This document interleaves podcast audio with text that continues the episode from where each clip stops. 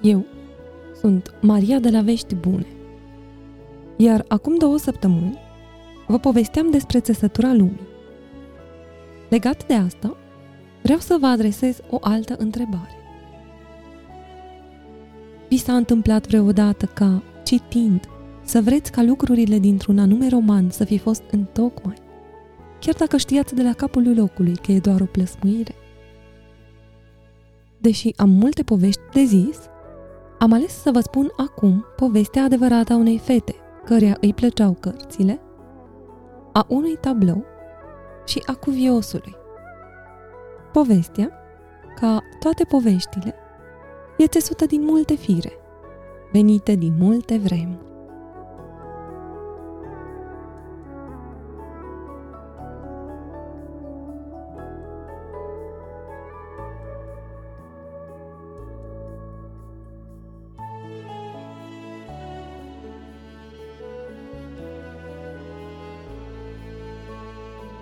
Lăptăreasa.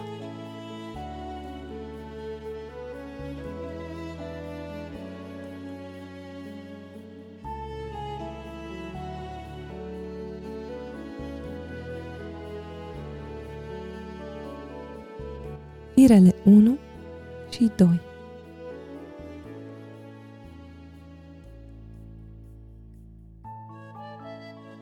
De când mă știu, am citit.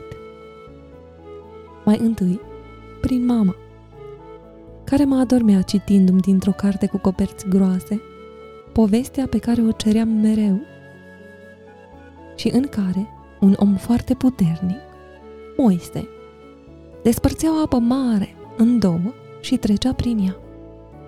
Mai apoi, când am aflat cum e să citești, am silabisit și care era titlul cărții de povești cu Moise.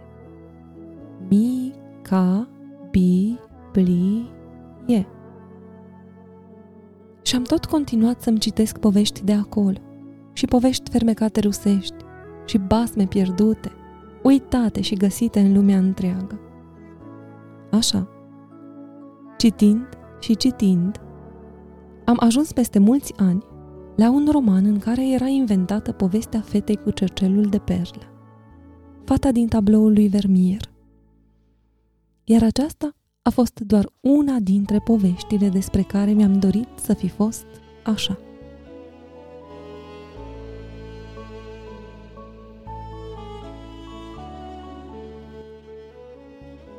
Cititul de cărți m-a purtat peste ani în fascinanta lumea universității. Stăteam așa, într-o zi caldă de vară, în fața porții larg deschise a universității și mă întrebam dacă acela era momentul să intru sau să aștept să vină altul mai bun. Dacă aceea era ziua în care trebuia să las din mână dosarul pregătit pentru înscriere. Oare erau clădirile acelea cu coridoarele lor întortocheate cele mai bune pentru mine? Acelea erau întrebări care mă frământau în acea zi și, deși eram înaltă, în suflet eram tot fetița căreia mama îi citește povestea cu Moise. Apoi, am făcut primul pas și al doilea. Și am lăsat dosarul la universitate, fără să știu atunci că pașii aceștia îmi vor schimba viața pentru totdeauna. Dar asta e altă poveste. Din ea am să-mi iau doar șirul care ne duce la reîntâlnirea cu Olivia, prietena mamei din copilărie. Ningea cu niște fulgi mari, albi, plini de apă, o ninsoare din acelea despre care știi sigur că va ține zile și zile. Între fulgi am zărit-o. Nu mi-a fost greu să o recunosc, deoarece era neschimbată. Iar pe Olivia o știam de când eram mică, din vremea în care îmi picta munți mov, cu soarele care se ascundea în spatele lor. Peste ani am aflat amândouă că nu datorită faptului că eu aveam mai mult mov decât alte culori în trusa mea de pictură, mi-a făcut ea munții așa, ci pentru că făgărașii sub lumina caldă a apusurilor chiar se acoperă de tot violetul care rămâne în spatele oranjului solar. Și într-adevăr a ținut câteva zile acea ninsoare, dar a adus cu sine mare bucurie deoarece în zilele acelea am făcut Oliviei prima dintre multele vizite pe care aveam să le fac în casa familiei ei.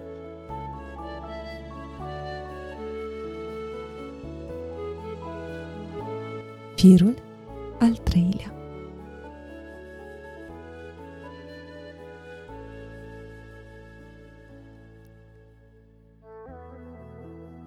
Între timp, s-au schimbat anii și anotimpurile și într-o altă vizită în casa Oliviei, în timp ce fugăream o idee prin minte, mi-am plimbat și ochii peste mulțimea de cărți care se revărsau peste tot în camera de lucru a familiei. Cărți în bibliotecă, cărți pe mese, pe scaune, cărți pe jos. Și între cărți, scăldat în lumina primăverii de afară, era un tablou. Galben, verde și albastru. Îmi plăcuse atât de mult senzația de acasă pe care o emana femeia aceea cu bonetă în timp ce turna lapte într-un castron pe masa din centrul tabloului, încât nu mi-am putut stăpâni emoția nici în fața gazdelor. Copilăria mea a făcut să răsară două zâmbete poznașe și pe fețele Oliviei și a lui Corneliu, soțul ei. Discreți, mi-au spus că cineva le încredințase tabloul spre păstrare și că, cumva, acolo, între cărți, îi stătea cel mai bine. Și așa, printre cărțile și ideile din camera de lucru, Olivia și Cornelia au devenit și prietenii mei.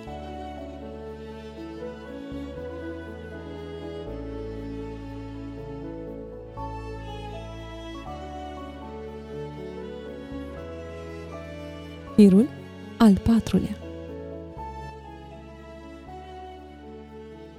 tot datorită mamei, celei care îmi citea povestea cu Moise. Pentru mine, duminica e o zi tare specială. O zi senină, plină de pace, liniște și bucurie. E ziua în care e atât de liniște pe stradă, încât ecoul gândurilor se aude din celălalt capăt al străzii.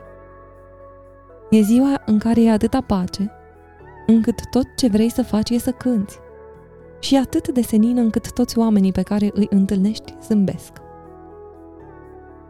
Duminica, știți și voi prea bine că și timpul e altul. Toate duminicile încremenesc în timp, un timp anume, despre care cred eu că e veșnic același timp. Într-un timp din acesta al duminicii, l-am văzut prima oară. Era pe solee, în dreapta icoanei, înălțând mâinile spre o rază de lumină intrată pe furiș prin geamul altarului. Când nu reușea să prindă raza sus, se apleca după ea până la pământ. Și făcea asta de multe, de nenumărate ori. În tot acest timp, buzele ei se mișcau fără încetare, dar era o limbă a lui – o limbă pe care oricât te-ai fi străduit nu o pricepiai. Cred că și limba aceasta era tot din timpul veșnic în care l-am văzut. Ochii amintirii mele îl văd mereu acolo, în același loc, îmbrăcat cu același pulover de lână, tras peste o cămașă în carouri. Nu-l purta niciodată aranjat și îl trăgea mereu ba într-o parte, ba în alta. Pe o parte și-l băga în pantaloni, o parte era scos. Iar dacă nu reușea să facă ceva cu pulovărul, cu siguranță gulerul de la cămașă era scos pe jumătate doar. Și cred că l-am văzut așa ani la rând. Acesta era cuviosul. Și acestea erau duminicile în care oricine îl putea vedea la catedrală, prinzând raza de lumină, căci o prindea. Întotdeauna o prindea.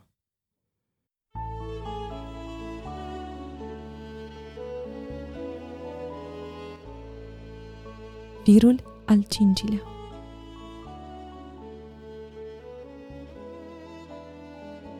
Cu aceleași mâini cu care prindea firul de lumină, reușea să vindece, dar și să alieneze. Cuviosul avea felul lui de a aduce vindecarea. Știți și voi cum atunci când era mai multă lume în jurul lui, făcea câte ceva, de la ceva posnaș până la ceva nerușinat – depinzând tot timpul de felul în care era privit. Catedrala era pentru oameni un magnet aproape la fel de puternic la vecernie, pe cât era la liturghie. La finalul slujbei, toată lumea parcă voia să întindă timpul miracolelor din lăundrul bisericii înspre exteriorul ei. Înspre parcul din fața catedralei, înspre aleile înțesate de copaci și băncuțe. Toți ochii de pe băncuțe se îndreptau către copiii care se joacă în parc și către oamenii care ies din catedrală. Toate privirile s-au întors într-o după masă, după o vecernie, către cuviosul care părea că mă gâdil într-un fel nepotrivit. Cu toate că mă simțeam la fel de confortabil ca în scaunul dentistului, am rămas nemișcată în fața celor care continuau să privească insistent, a celor care și-au întors privirea ultragiați și a celor care au început să chicotească.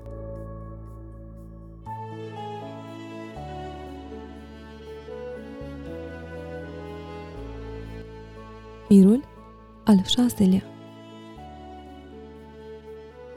Scaunul inconfortabil al dentistului m-a primit pentru a doua oară la propriu. Olivia, prietena mea, mi-a recomandat, bineînțeles, unul dintre cei mai buni medici din oraș. Atunci când mergi la un medic bun, mergi cu încrederea că e profesionist, dar și cu încrederea că procedurile lui vor fi costisitoare. Deși suma nu era una astronomică, înainte de a pleca spre cabinet am verificat toate gențile și sertarele ca să fiu sigură că am suficient pentru a plăti doctorul. Am luat și bănuții din borcanul cu bunătăți, până la urmă. Când totul s-a încheiat, încântată de rezultat, dar și cu inima strânsă la gândul zilelor care vor urma, deoarece nu mai aveam niciun ban, i-am vizitat pe Olivia și Corneliu, vrând să le arăt recunoștința mea pentru recomandarea făcută. Dar ei mai aveau și un alt musafir. Pe cuviosul. Nici n-am intrat bine pe ușă când a zis Ce mai place Verica? Ce mai place Stella, așa Și ție, nu? Am răspuns eu, timid, străduindu-mă să zâmbesc. Când mergi la cineva în vizită, te aștepți la tot felul de subiecte de conversație. Dar cred că nimeni nu e pregătit pentru un început atât de abrupt al conversației, decât poate într-un restaurant sau într-un bar. Pe când eu gândeam acestea, el a plecat. Intervalul în care a lipsit a fost prea mic ca să fac atunci, pe loc, legătura cu faptul că în rarele ocazii în care eram nevoită să beau ceva alcoolic, alegeam o anumită marcă de bere, Stella Artois. Nu i-au luat decât câteva clipe până când s-a întors în cameră cu o bere și cu un tablou. Tabloul pe care îl văzusem cu aproape un an în urmă, între cărți.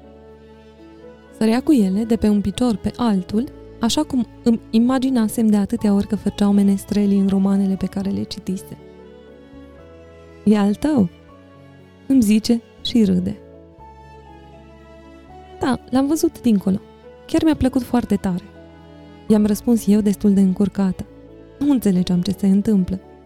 Și cu toate că explicația a venit destul de repede, nu a făcut altceva decât să mă încurce mai tare. Ial, e al tău. Ți-l dăruiește. Cuvintele Oliviei și ale lui Corneliu mi se par destul de limpezi azi.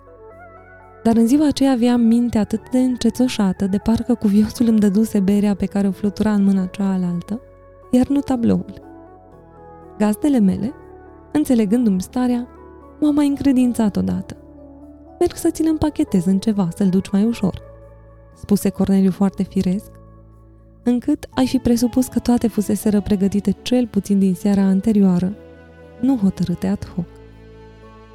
Ca și cum cele mai dinainte nu fuseseră suficiente, cuviosul, parcă mai șugubăț decât până atunci, a adăugat către Olivia.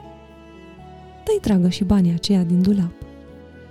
Ea, senină, s-a dus la dulap, a scos banii și mi-a dat. I-am luat, i-am pus în geantă, deși o parte din mine tot voia să protesteze. Dar până să spun ceva, am auzit, dă-i dragă și crucile astea. Și așa, am primit două cruce mai late, prinse cu grijă într-un suport de catifia vișnie, pe care le-am ținut mulți ani pe raftul bibliotecii în care își aflaseră cămin cărțile mele preferate.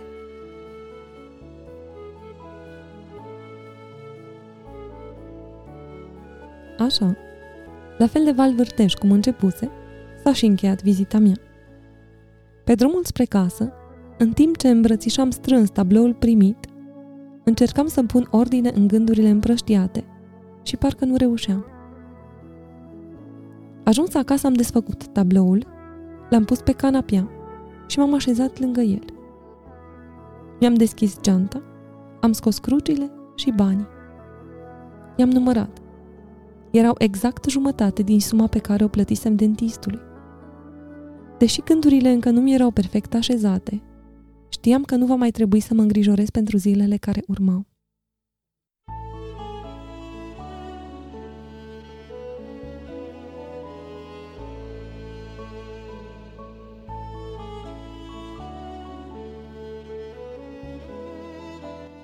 Firul al șaptelea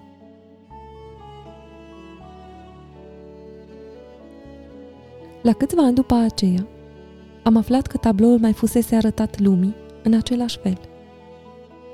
Cuviosul îl ținea deasupra capului și sărea de pe un picior pe altul, dându-se pe lângă oameni, astfel încât Corneliu, care era la o nuntă, să-l vadă bine. După toate acestea, parcă nici n-a mai fost atât de mirată să aflu că nunta fusese a unei prietene comune și că tabloul se pare că ar fi călătorit de la Iași, de unde cuviosul îl cumpărase de pe stradă, de la un artist care făcea replici după tablouri celebre. Și totuși, curiozitatea mă trage de mânecă și mă face să întreb. Oare ce s-a întâmplat cu artistul? Oare de ce minune o fi avut el nevoie? Știu doar că cuviosul a însoțit răsplata regească pentru tablou cu un pentru că merita. Acest pentru că merita a fost singurul răspuns pe care l-am primit, ca un arc peste timp, la întrebările mele. Neputând să-l întreb mai mult, am căutat un timp tabloul pe internet, încercând să-l descriu în felurite moduri, până când, la un moment dat, numele lui mi-a apărut afișat pe ecran. Lăptăreasa Originalul îi aparține lui Johannes Vermeer.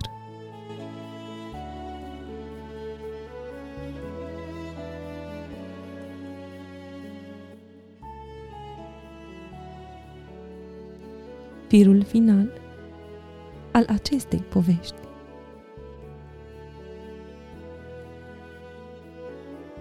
De atunci au trecut mulți ani, de-a lungul cărora m-am mai intersectat cu cuviosul de vreo câteva ori și am mai primit și alte tablouri în dar de la el, dar de data aceasta făcute de el însuși.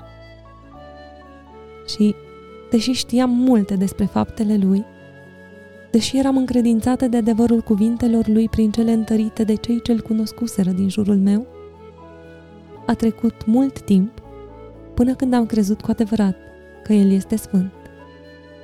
În schimb, într-un moment în care am fost nevoită să plec de acasă un timp îndelungat împreună cu familia mea, am plecat cu tot cu icoana împărăției cerești, pictate de cuviosul Gerontie.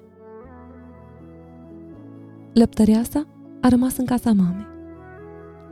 Poate o vor descoperi acum nepoții cărora ea le citește cu aceeași răbdare povestea în care Moise desparte o apă mare în două și trece prin ea, din aceeași carte cu coperți groase.